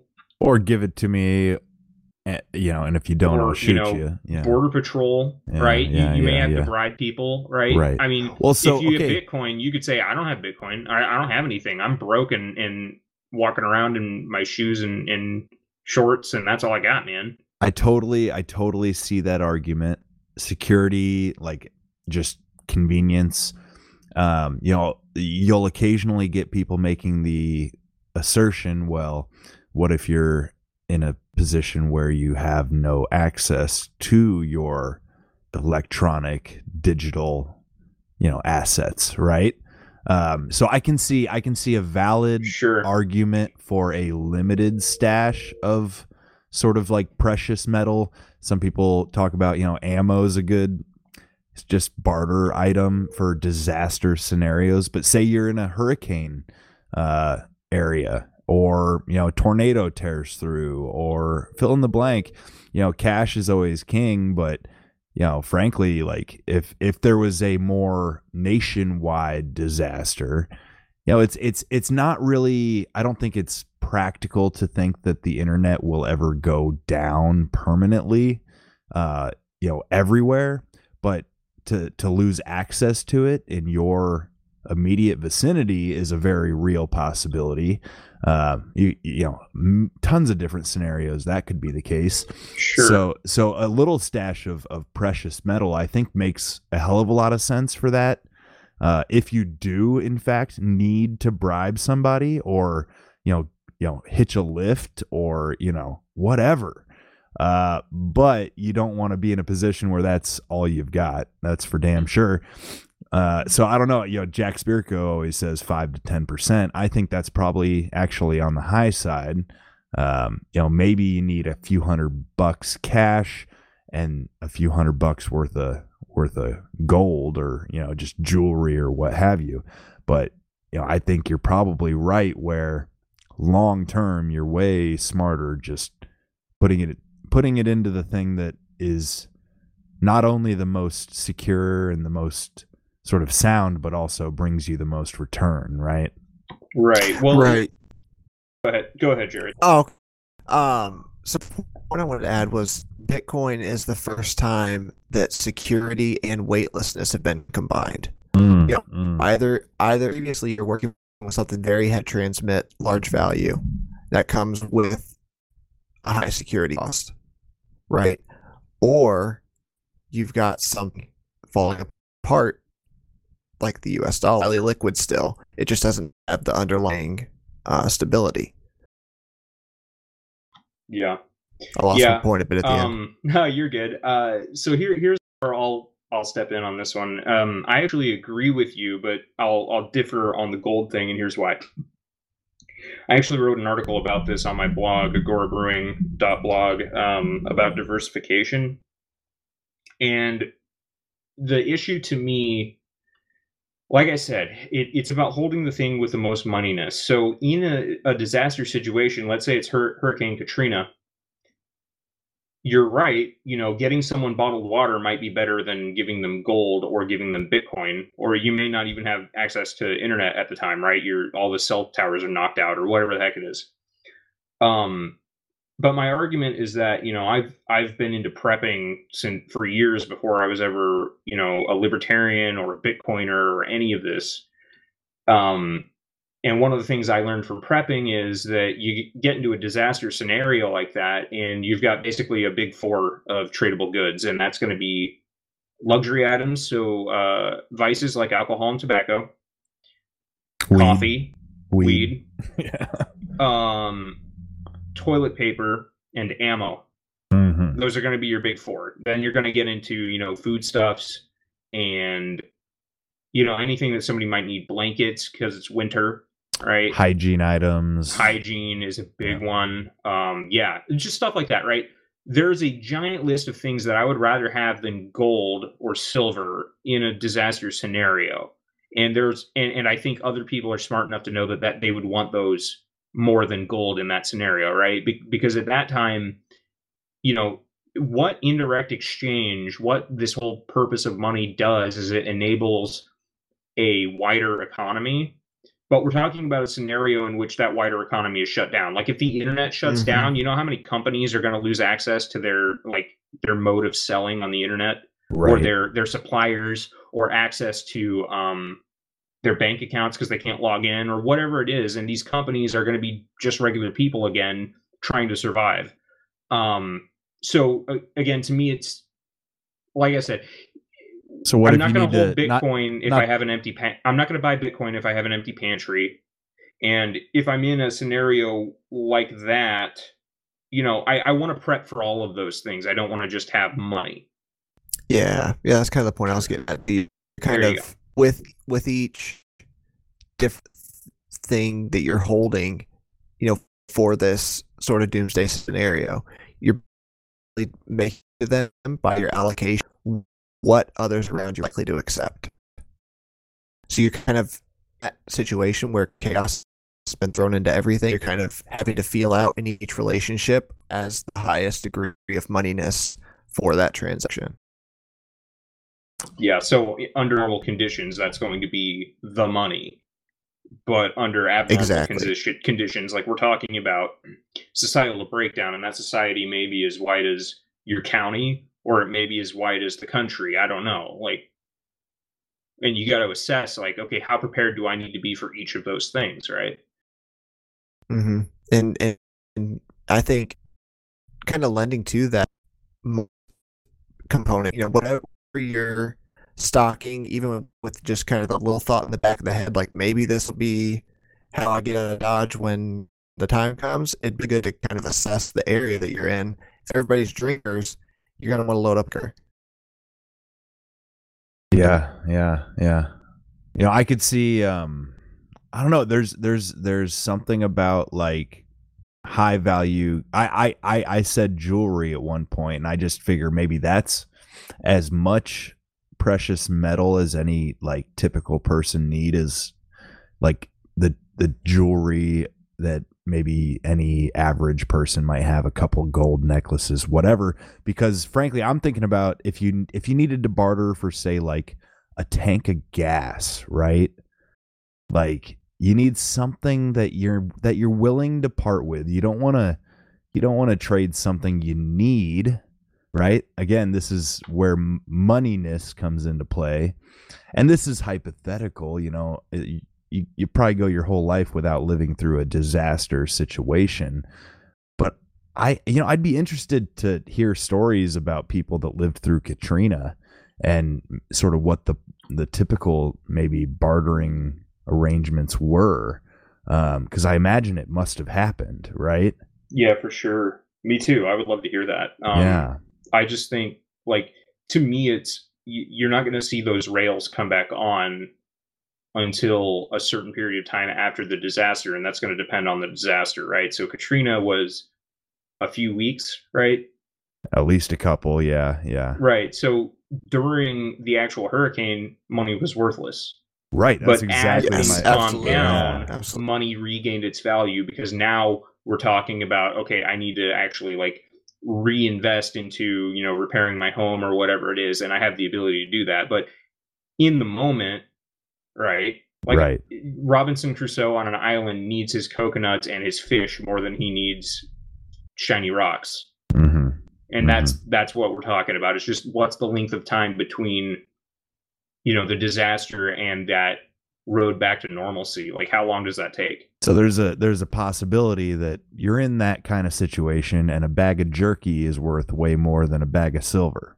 Right? yeah i think so i mean to a Yeah. starving man right and this goes Right. back to the subjective Exactly. value this goes back to Yeah. value scales Just feeling out that moneyness. Well, I guess I'm curious if we can shift gears cuz you know we've kind of Sure. like hit that but you know as a as a novice in this world of crypto, you know, what would you recommend I do? You know, cuz frankly, I've invested in the tools I I need for now. You know, and I'm looking forward to my next productive season of work. And I think it's possible for the first time I'll be able to stash some aside. And nuts and bolts, should I just get a Coinbase account and just put as much, you know, what 10% a month into that, you know, into into Bitcoin specifically? Should I get more technical than that? I mean, what what would you recommend to a guy like me who who who sees the value of what you're saying, but doesn't want to make it a lifestyle, if you will? Sure.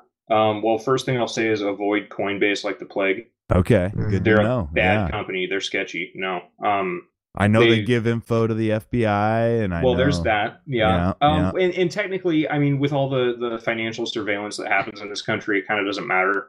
But um, they there's stuff that they've said they would never do that they went ahead and did, like listing coins where you know more than fifty one percent of the coin was owned by the person who started it and things like that.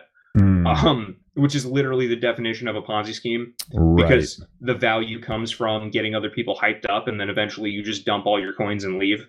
which or, is you know, the same trade as them for Bitcoin, right? which is the same real. as inflating it or devaluing it or kind yeah, of. yeah. Uh, the the difference is that you've got something. Even if it had a cap, the what you've done is you've created false hype into it, saying, "Oh, there's going to be all these people who are interested in it." Right? You paid millions of dollars for advertising. Like you can literally pay like so much dollars for um levels of ad campaigning on Reddit. Like people will make bots and just make fake comments on stuff for you so that it boosts the algorithm. Right, right, right. So they do that. Um, this is what happened with ripple. Uh, and so ripple got listed on coinbase when it was clearly a ponzi scheme from the get-go and so there was actually a whole hashtag delete coinbase on twitter for that. Like we were very outspoken about it. Um, and so yeah they're just they're not great. Um, they also they do let you withdraw your bitcoin so there's that. Um, one thing i'll tell you is do not keep them on an exchange whatever exchange you choose to use. Put them in Um, a wallet, right? You right buy you you buy in on wallet. the you buy it on the exchange and you immediately drop it in your wallet, right? yeah well or you could wait till a certain amount right because maybe you don't want to move it you want to move it all at once later because of the Mm. the fees or whatever but the the point is like maybe you buy every week but then once a month you withdraw you I know see. something like okay. Yeah. so uh i prefer swan bitcoin or strike right now um because they're just really easy to to set up and use um they are kyc but um strike is actually helping with el salvador right now like they're providing liquidity for people they're basically getting around customs with remittances so like when you send uh, a wire or like a, a uh, what what's the name of it? Um, Western Western, Union. Union. Yeah, if you send Western Union money order to someone in El Salvador, uh, basically you get raped by the taxman on the way there. Uh, with Strike, what they actually do is you you put whatever currency you want into it, and then you can pay someone in a different currency, and they use Bitcoin to make that happen overseas. So like the U.S. dollar never leaves the U.S. And if you wanted to pay someone in France with francs, they move Bitcoin on their back end. You don't even see it. You don't have to pay taxes on it because it's not your Bitcoin. It's just Strike doing their business stuff. And then the guy on the other end gets francs. It's really cool. So they're doing this in El Salvador, um, basically to help people because like 70% of their economy is based on remittances. So you've got people who come to the US and then they send money back to their family and what they've done is they've lubricated those wheels by making it extremely cheap to do that. Um, so I really like what they're doing, and I like using their app for that reason. Uh, and both both Strike and Swan have systems where you can set up automatic buys every week, month, whatever, um, and then automatic withdrawals. So you can set that as like I just hit you know a hundred dollars worth of Bitcoin, therefore I want to withdraw, or you can say it's the 25th of the month and that's when I withdraw. However, you want to set that up, you can do that. Um, just make sure that you withdraw to your own wallet so that you know that it's yours. Um, and then I would recommend uh, just looking into cold storage options. Like if this is going to be just your life savings and you're not planning on like using it on the open market, and personally, like I said, like I would pay pay things in US dollar because the US dollar is garbage anyways, right? So pay your bills in that, buy your groceries with that. But anything you're going to hold long term, and long term is something that you should define for yourself. I think we're kind of slowly coming to the conclusion that that's about a month. Like anything longer than a month, I would put into Bitcoin because you're going to get paid again, right? Um, and then put that onto some sort of cold storage, whether that's a hardware wallet or a multi-sig setup, uh, like Yeti Cold. It, you know, do your research, look into it. Um, Bitcoin only hardware wallets, just because there's less firmware, which means less attack surface for anyone who's trying to hack your stuff. Um, got anything to add, Jared? Hmm, I do not. Um, biggest thing is just when you're when you're presented with a hard money and a soft money. Excuse me.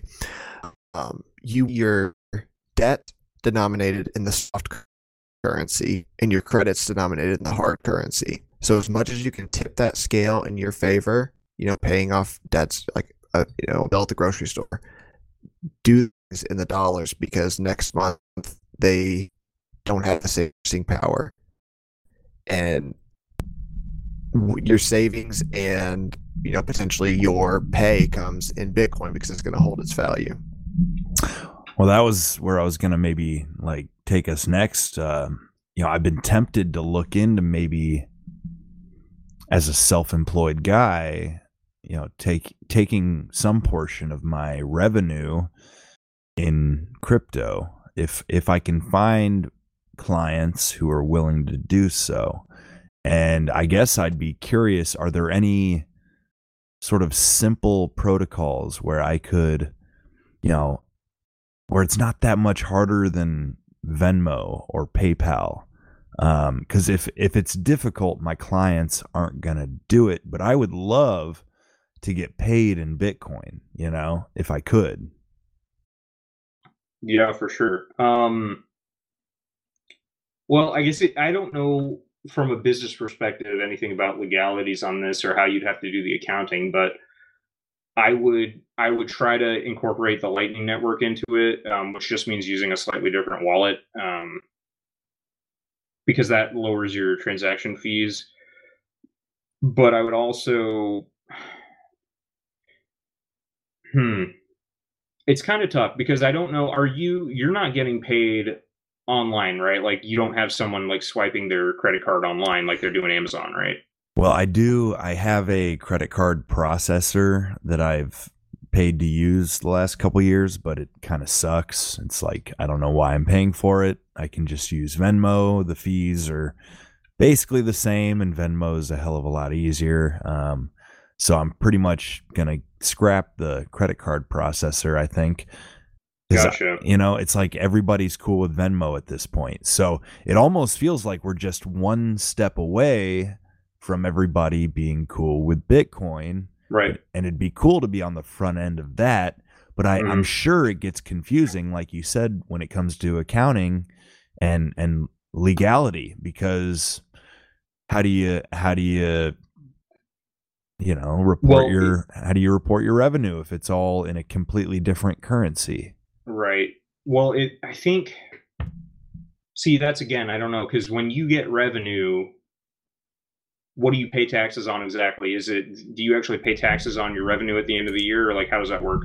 I mean, you basically pay on your on your profits, right? So you deduct okay. your expenses, you you you report your revenue, you report your expenses, you pay on the the profit which you know a guy like me is smart enough to basically not not really have much profit if you know what i mean right, right? because you're right. just you're you're coming back on labor cost and then the rest gets you know spent as a write-off yeah well and i write off thousands of miles because i drive them for work you know and mm-hmm. that's that's a huge uh, write-off and so anyways you know it would get awfully confusing you know, but this is where we kind of almost go into the agorist space mm. where if I'm, say, willing to um, have a portion of my clients who pay one way, and, right. and and and another portion who pays the traditional way, um, you know, who needs to know, right? Well, and that's you know that's something for you to decide. I will say this right now: I'm not advocating tax evasion. Um, of course, of course, me neither. Me neither. Right. You know, but but you know, but, and, and but. people. Here's the thing: if a 15 year old wants to mow a lawn for 30 bucks, I don't have a problem with it. So yeah. Um, what I would say personally, this is um, I think you okay. as an institution, so as a business, I would have a hardware wallet like a Coldcard or a BitBox um, that I would use, or a Keystone, um, depending on it. So if, if you have iPhone, uh, go with the Keystone wallet because it's compatible with it. Uh, if you have Android, I would just do a BitBox because it's just easy as dirt. Um, and it's it, you can because it plugs it actually plugs into the new USB-C ports for Android phones. Um, so you can use it on the go, but it's a hardware wallet, right? Um, I would have one designated. So you, you might have your own hardware wallet that you use as your personal savings, and then you have another one for the business, right? And that way you can record, and you're going to have you know receipts for all of your work that you do, and so you're just recording. Okay, this is how much I I got in dollar value you know the the irs doesn't i don't even think they need to know the actual number of bitcoin you have but it's the dollar value so like if you receive 50 bucks today that's all they need to know when you spend your bitcoin that's when the taxation happens on that so i know for an, as an individual if you there's short-term gain which is you sold the bitcoin within a year of purchasing it and then there's long-term gain which is you held it for longer than a year before selling it um, and the taxes are lower on long term gain, right? And the reason for that is because they're trying to tax day traders on Wall Street. So, short term gains, I can tell you if it's less than $10,000, it's like 10%. Um, and then, and that's again, that's when you spend it. So you you made gains on the value of the Bitcoin by holding it. Um, I think your profits are just the dollar denomination. So if you get that fifty dollars worth of Bitcoin at the end of the year, you say I received fifty dollars in profit, and that's what gets taxed. You see what I'm saying? But the Bitcoin yeah. might outpace that value of the tax. See what I'm saying? Yeah. So it'd still potentially be like a net gain. Yeah, and and, and I think mathematically the goal is if you receive Bitcoin, engineer it so that the Bitcoin you hold is going to be held for four years because four years is about the time it takes to make a big swing like that. Mm. So, I mean, this is kind of making me think about this concept we talked about last time. I think I was with you guys, uh, like Byzantinism and just like how shit's getting so convoluted and complicated and you know tax code when it comes to this whole new world of bitcoin like you can tell they're almost scrambling to regulate and to like control it in some way i mean again like in terms of sort of agorist thought do you guys think there's a chance that we're that we're getting to the point where the IRS could be obsolete like useless um, maybe they'll try, but like whatever they do, we we can outsmart them. I mean, is that possible, or are they always going to have a hold on us? you know? Yeah, I hope so. Hmm. Yeah, I'll. My opinion here is that the only way that the U.S. government gets out of the hole they dug is by realizing that they need to just buy Bitcoin. Yeah. Right? Yeah. Um, I don't. Here, here's the cool thing about it, right? It's immutable and it's unconfiscatable. So what's going to happen is uh, they're going to have to create a favorable environment for it, right? They're going to have to keep the regulation low enough that people don't revolt. Because what's going to happen is they're just going to push people into the black market if they if they go too high, if they run that too hot. Right. So the way I see it is you know, I'm holding the Bitcoin because even if I pay taxes on it, I know that I have control of this. And, you know, the day that I hop the border to Mexico, I still have it, right? They can't shut my account off. The bank can shut your account off. MasterCard can shut your account off. Yeah. Um, MasterCard actually is the reason why OnlyFans um, actually was trying to like get rid of the porno part of their website because MasterCard didn't want anything to do with porn. So they shut off OnlyFans.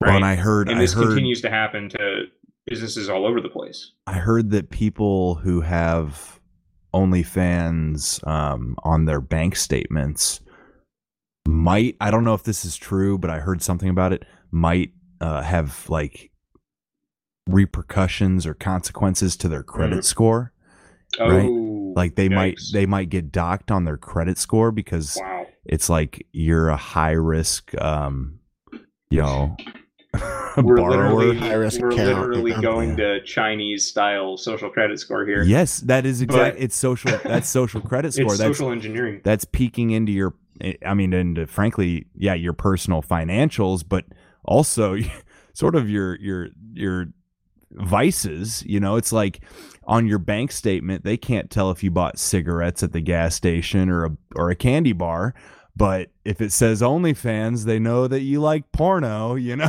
It's Yeah. like- Well, uh, here's a here's a question for you. Um, do you know why every weed store, even in states where it's legal, has an ATM in the front?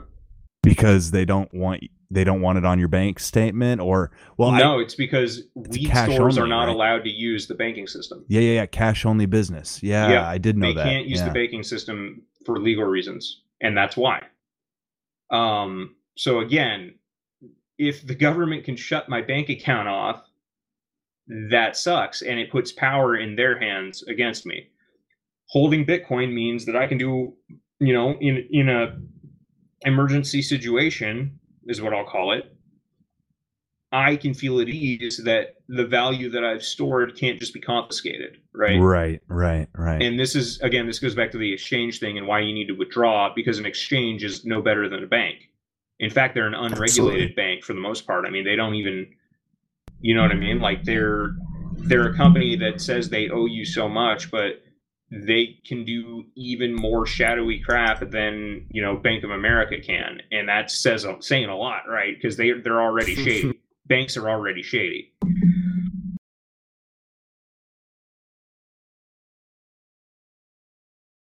yeah, man. And like yeah. you said with the feds, if the feds tell Base to shut off your Coinbase account and you have a Bitcoin on there that you failed to withdraw, well, you just lost. uh, Well, right now, forty-two thousand dollars worth. You know,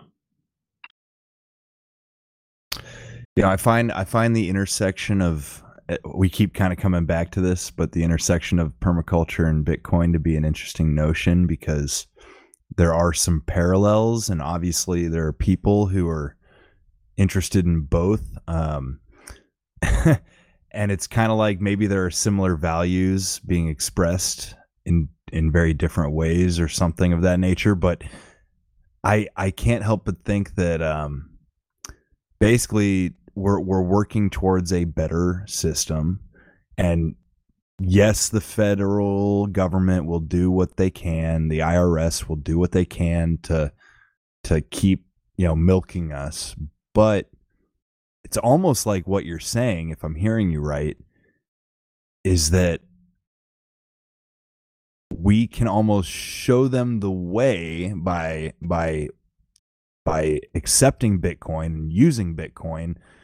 Uh you know not that the government's ever going to be good but if they can pay off their own fucking debts with bitcoin i say go for it. Like right on as long as we can still do our thing too right? I mean is that is that what you're uh i don't know am i am i am i following you there yeah, that's definitely part of it. Yeah. Um, in, in the case of the government, I mean, this is why you know so many people are gold bugs. Is that you know not only am I able to maintain my value in the gold, but if the government, you know, think think of it like, um, remember how I said that inflation is basically how they pay for war, right? If they can't do that because no one's using their crap, then they're restricted because eventually, right, the international market is going to say we want Bitcoin, not US dollars. And as soon as that happens, war becomes an, almost a non issue because it's so damn expensive. And all of all of the overreach, right? This is what kept government limited to any degree is the idea that um, the money's worth whatever it's worth, and they have to have money to run their business just like anybody else Hmm, hmm. um, if if they are allowed to debase the currency, that's how. I mean, Caesar debased the, the gold coins, right? This is why we have ridges on quarters, is because we're trying to prove that the quarter hasn't been clipped. Because what Caesar did was he actually clipped the outsides of the coins very shallowly and carefully, so it still looked right. And then he took the clippings and he melted them down and made more coins and said it's worth the same when it wasn't. Huh. Wow. And so that's why they had to have those scales to actually be able to tell that the gold weighed the same as the old gold because I had mine left over. And so I say, here's an ounce of gold, and I put a coin in the on my side of the tray. And then the guy trying to buy stuff from me puts his gold in, and if his gold weigh, weighs less, he has to put more in to make it even. So with Bitcoin, well, Bitcoin is just Bitcoin. I don't need the scales to figure that out. The the nodes do it. The network does it, right? Um. So if if the government has to use Bitcoin, and this is why I say like if if China, you know, let's say China is soaking up all the Bitcoin, well, I mean, good for them. If China goes on a on a Bitcoin standard, I'm happy for them, right?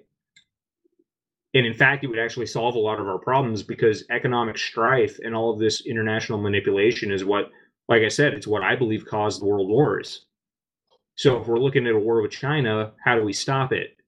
We get one of our countries to not be able to fight it because they have to use real money to pay their people. They can't use monopoly money. They can't use Chuck E. Cheese tokens anymore. They yeah. can't do that anymore. Yeah. Yeah. Um, and then just to kind of relate it back to sort of a, a ground level permaculture,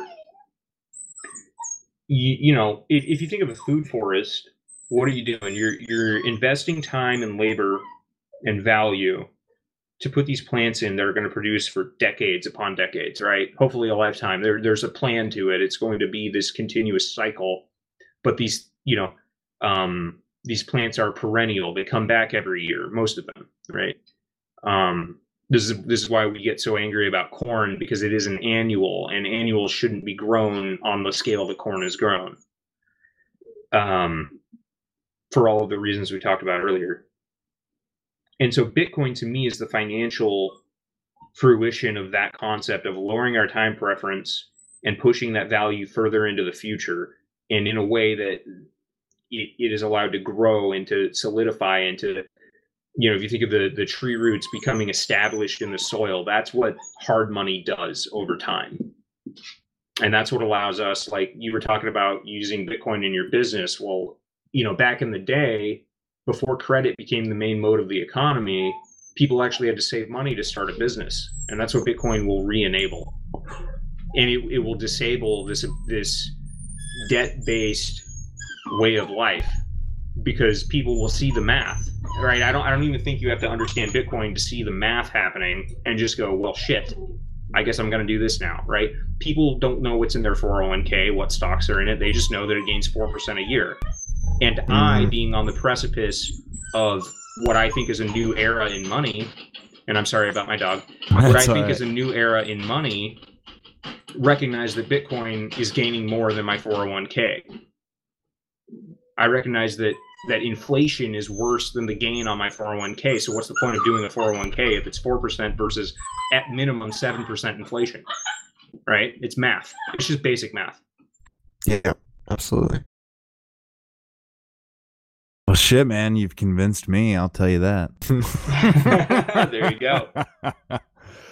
no, I mean it does. It it feels as though, you know, I I will continue to say that like w- there's no need for war because like all the solutions are almost inevitable. I think like decentralization is happening as we speak. You know and we're just proving that there's a better way little by little it's not happening as quick as we want you know but i don't yeah, know yeah but i think it's on purpose right you want it to be slow so that the transition is peaceful yeah i guess so if you look at yeah, i mean definitely. if you if you think about what happened in africa and this is actually why i think slavery happened is that the british came along with gold which was a better money and soaked up and, the value that was guns. stored and guns. True. Let's not true. forget. Yeah.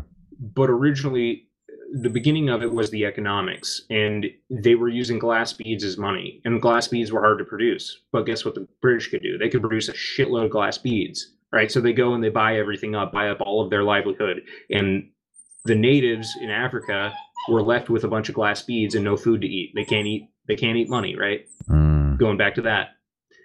Um, and so eventually in order to pay for things because the glass beads were worthless. The only thing they had left was their bodies. And so the way that they ended up on the boats was actually because their bro- brothers were selling them out just to survive. That's how slavery happens.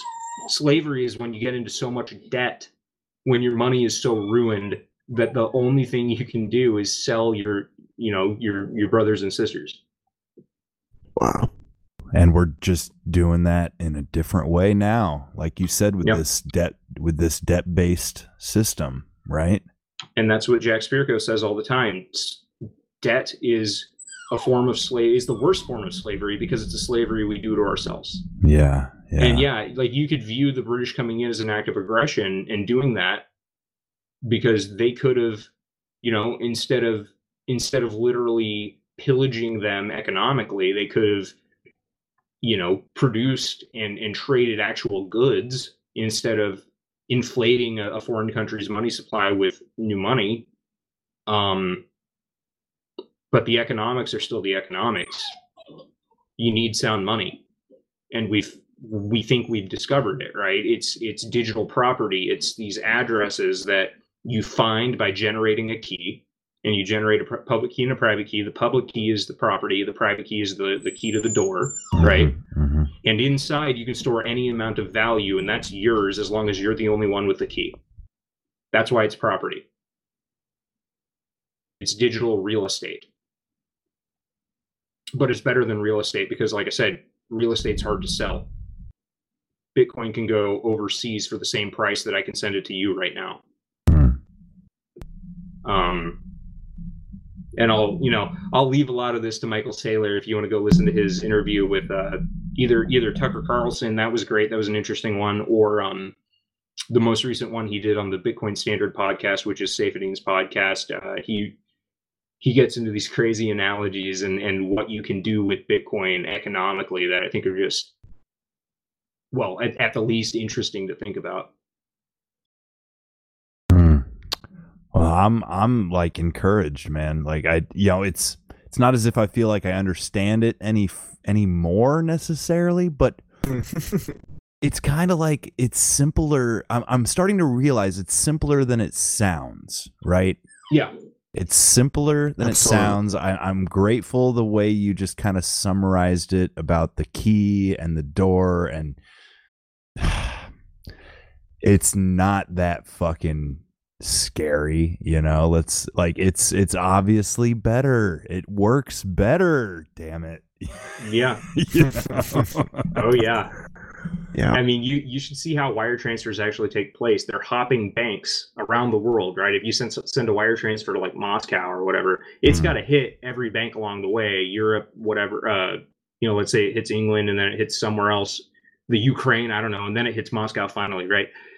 And you can't see where that transaction is until it finally gets there. And transactions do get stuck; they get lost along the way. Really, even in the digital dollar system in this iou system where everything's just supposed to be a simple spreadsheet um, they still have to go across na- international borders and it's awful.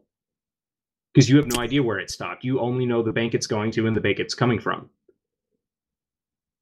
That's wild. So yeah, I mean, it's way easier it's better it's more secure yeah cheaper yeah no i'm i'm hearing it man Yep. It's- and and I'll just say this for like the security of it. If if you're willing to trust a bank with like your online banking and you put in a password that's like your kid's name and their birthday, and you think Bitcoin isn't secure, I don't know what to tell you, man. yeah yeah well I, I guess speaking a little broad, more broadly like on that topic is that a lot of people just don't care to understand or even even try you know like they'll they will begrudgingly adapt right yeah. Yeah, I think it's another symptom of soft money, though. You're yeah not incentivized to look into the future. Mm. You need to get Right. rid of that useless shit in your pocket as fast as you can, and you're gonna throw it at whatever is available as fast as you can. Money's worth less than today, tomorrow. Mhm. yep, and and that instills sort of hopelessness in the society.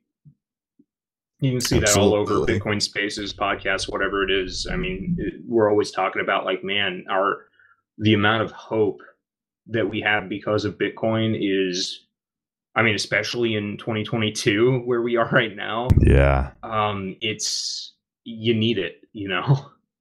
What is it? Satoshi was that the guy that invented it, or Mhm. Yeah, that was his online name, Satoshi Nakamoto. Um, Yeah. he was the developer who put all the pieces together. The pieces had been floating around for decades. It was Mhm. just putting the right ones in the right combination to make Bitcoin. is it true that nobody knows who who that is? Yeah, the, there's one person claiming, there's a guy named Craig Wright claiming to be Bitcoin, and he's literally trying to sue other Bitcoin developers for the private keys to Satoshi's wallets, and it's going nowhere. He's a complete idiot. Ah, He's a scumbag. He's a scumbag liar. Yeah. Because internet truth, if if you were Satoshi, you would just spend something out of his wallet, and then we'd all go, "Oh shit!" Right? he's out but there. he's not He's doing out it. there. He's yeah. no. yeah, he's trying to use the legal system to confiscate bitcoins that were created in the first few blocks Yeah. to quote unquote prove that he's Satoshi, which he'd be proving it in the eyes of the legal system, but he wouldn't be proving it in reality. Yeah. Yeah. Fuck that guy. No, Yeah, I piece of I, shit. I like I like that nobody knows who it is because it's like if this shit fucking saves the world, holy hell. Yeah. yeah, the target on his back would be insane. I mean, just right now, I mean, think about it. Like he's got how many thousands of bitcoins? Mm. Um, Well, it's just a better, uh, like, immaculate conception. It's a better That- story. Yeah. Yeah, Yeah. you need Yep. that piece of the story.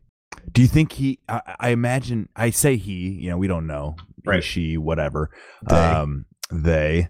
Do you think? do you think they knew, like exactly what the fuck they had? You know. Do you I- think? I think I think they knew what they were putting together. Um, and once most of the major development, you know, like the initial major development in 2009 happened, like he was there for about four years um, before the first halving happened. Which every four years, the amount of Bitcoin that comes out with every block halves. Okay, so it started at 50, then it went to 25, and it's currently at 6.25. Okay, um, and every and that's just the amount of new Bitcoin, right? So that gets paid to the miners, and eventually that'll hit zero, and we'll be at a zero percent inflation rate. Um, so he was around before the first halving, and then he kind of dropped off the map. And I people have speculated about it, and they said, well, at the time, you know, he had been getting into arguments with other developers and things like that, and it kind of hit a point where he, I, I think that he realized that if he was the guy in charge and he got his way as the guy in charge, then the whole point of the decentralized network would fall off. It, it would it would be him. It would be Satoshi's network, not Bitcoin Yeah. Yeah. right and this is what this is why a lot of us are why jared and i and and so many people have become what are called bitcoin maximalists hmm which was originally a slur actually created by the bitcoin cash guys um but the reason we are this is because so many of these other coins are run by a developer they're run by they have a king let's put it that way They've got an overlord. they've yeah. got somebody who can rewrite the rules when he decides it's not going well Yeah. And so many coins have, have been ruined by that because they just decide oh you know what? This guy's acting unfairly so we're just going to take his money and, and redistribute it. And it's like well that's not a decentralized network at all because really what's happening is you've got um, you know like i said people like to play with stocks right? And so crypto looks like stocks and so they play with them. And it's you know it's like gambling right? So they gamble with these new coins and there's hype right? And going back to the ponzi scheme idea they, they get in on the hype. And then um you know the idea is to to sell out of it back into whatever money they use whether it's us dollars or bitcoin. A lot of it a lot of times you're actually selling back into bitcoin. Um but they get on in on that hype and uh you know like i said somebody somebody will decide that it's not going well and they'll just break it right? Because there's there's no actual reason for the people getting in to hold to actually run a node and make that network wider so people in bitcoin have a culture we say if you're not running your own node you're not actually a user you're just uh, a con- consumer of bitcoin but a user with a capital u is someone who runs their own node because they are verifying the rules of the network and that their bitcoins are real and that no one can take that away from them. Hmm. All right.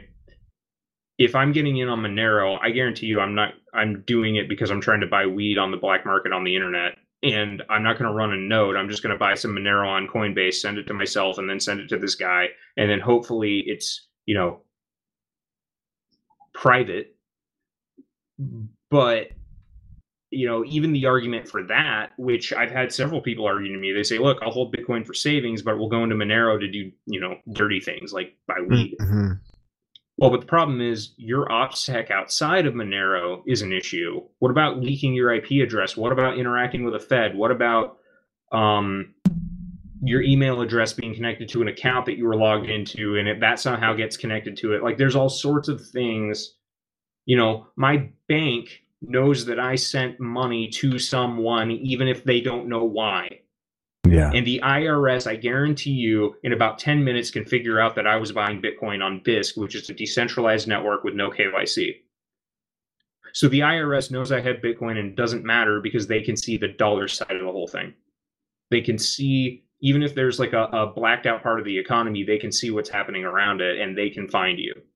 So again, I'm not advocating tax evasion because the idea of on-chain privacy, like this coin is private, therefore I can use it to buy illegal stuff. It's just a silly idea, really. If you think about the economy as a whole, you're only looking at that coin when what you should be looking at is your entire OPSEC. And if you mm-hmm. want to go completely off the grid, you need to fake your death, get a new phone, change your name. Like, do you know how difficult Yeah. that would be? Never talk to your family again because it'll trigger your ad ID and then Facebook will tell the government that they found you. yeah, yeah, yeah, yeah. We are we are there. You're right. I mean, hundred percent. So the Yeah. trick is not to evade taxation. The trick is to beat them at their game. The trick is to show them that the only way that they're going to survive as an entity is to join Mm. because they're gonna get all of the value that they can create siphoned away from them by this thing called Bitcoin. And I don't, you know, uh, Michael Saylor kind of shits on people for saying like, you know, we don't want to look like revolutionaries. We don't want to look like we're tearing down the government.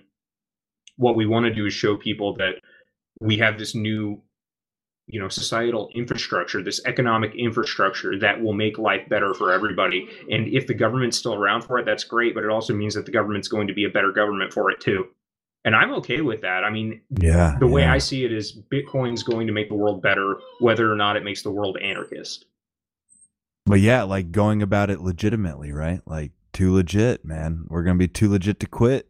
Fucking, you know, like get on the train, like get on the bandwagon. Yeah. Yeah, that's an analogy he uses. It's a train that's going, whether you're on it or not. So, you know, if if you jump off the train, that's your own problem. Yeah, yeah. right? Get on before it leaves. And we're Huh. so early, man. We were watching in that live stream at the end. I think Jared was gone already, but I was hanging around and they had a segment on Bitcoin Magazine where this girl's walking around Disneyland and she's uh, asking people what they know about Bitcoin. And we are so early. Nobody knows a damn thing. Yeah, yeah, yeah. They they still think it's a scam. They still think it's speculation. Right. We are so early. 69,000 isn't going to be the top. It's not even close. Mm. Well, I tell you what, I mean, how do y'all feel about wrapping it up? Is I that feels like a pretty good Yep. spot, you know? I I again I'm like encouraged by this. It's it's great. It's great. Yeah, absolutely. Awesome. Yeah, I'm feeling like that was a good spot. So, All right, guys. Well, uh any plugs or anything you wanna you wanna say? uh, just check out our podcast, Revolution Solution. We are exploring, you know, a, ho- a holistic view of sovereignty, um, whether that's technology, you know, computer security, or if it's food security, or you know, we're we're doing permaculture too. So, um, yeah, just go listen to that and, and hit us up on. We have a Twitter account, RevSolPod. Um, if you want to get in contact, ask any questions, so or or give any advice. So. Right on, yeah. And if you're hearing this on Revolution Solution, check out the Easy Peasy Pod. Um, that's one word, easy peasy. Hell yeah. Gotta get a slow roll. yeah, yeah, yeah. All right, guys. Well, fuck yeah. I appreciate it. You know? Awesome. Thanks man, for to talk uh, again. talking to us, man. Absolutely. Yeah, Yep. we'll do it again. All right. Cheers. All right. Peace and love. Peace and love. This has been Mike the Polymath with the Easy Peasy podcast. Come back again.